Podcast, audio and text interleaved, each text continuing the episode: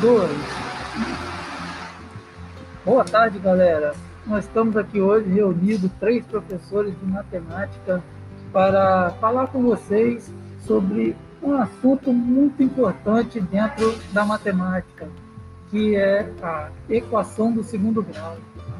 E aí eu vou passar para meu amigo Alcinei aqui, para ele falar um pouquinho sobre alguns conceitos né, dessa, desse conteúdo que é tão importante.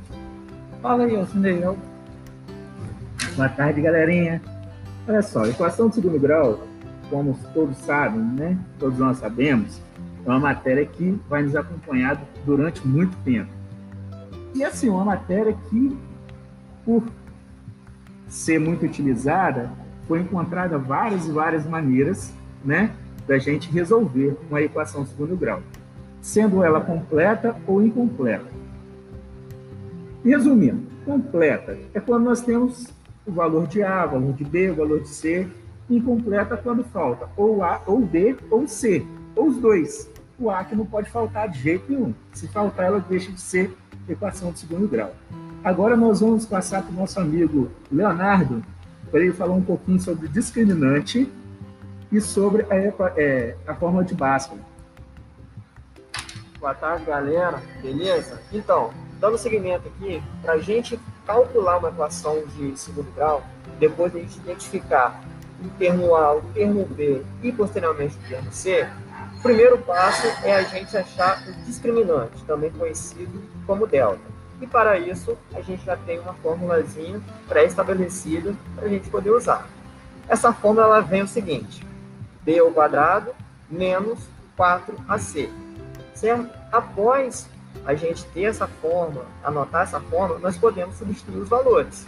Nós vamos olhar nossa equação de segundo grau, vamos pegar o termo A que ela, que ela vai encontrar, o termo B, o termo C, e depois substituir, cada um no seu devido lugar. Assim vamos achar o discriminante, também conhecido como delta.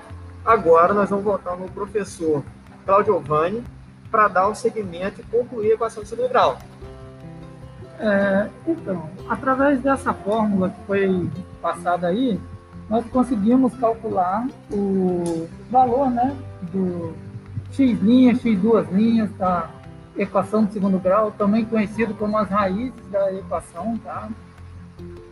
Porém, existe também outras formas de estar calculando é, essa, essas raízes. Uma delas seria talvez aí é, soma e produto. Né? O professor Alcinei também poderia estar passando um outro, outro métodozinho para estar calculando essa, essa, essas raízes dessa equação. Então, galerinha, para achar sem utilizar a forma de Bhaskara, o correto seria mesmo uma soma e produto, né? Porém, assume produto, nós, nós vamos ter um probleminha sério quando A é diferente de 1. Tá? Então, eu penso assim, vou falar de todo o coração para vocês. Eu penso assim, se é uma coisa que eu não posso utilizar sempre, eu prefiro não utilizar. Então, vamos pensar. Se eu posso descobrir o termo A, o termo B, o termo C, substituir na forma do discriminante, que é colocar o termo b ao quadrado menos 4 vezes o valor do a vezes o valor do c, encontrando então o discriminante, eu vou substituir na forma de Bhaskara, que é menos b mais ou menos raiz de delta sobre 2a. Depois que eu substituo isso, eu encontro o valor do x' e o valor x duas linhas. Por esse método, você vai gastar aí faixa de um minuto, um minuto e meio para achar as duas raízes. Por outro método, às vezes você até consegue resolver mais rápido, mas a maioria das vezes você vai ser ter um, um vai gastar um tempinho a mais, né?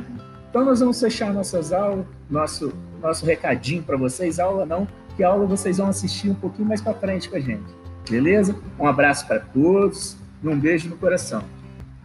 Então, um abraço, galera. Até mais. Um abraço para o nosso amigo Leonardo aí também. Valeu, galera. Um abraço e até a próxima. Valeu. Valeu.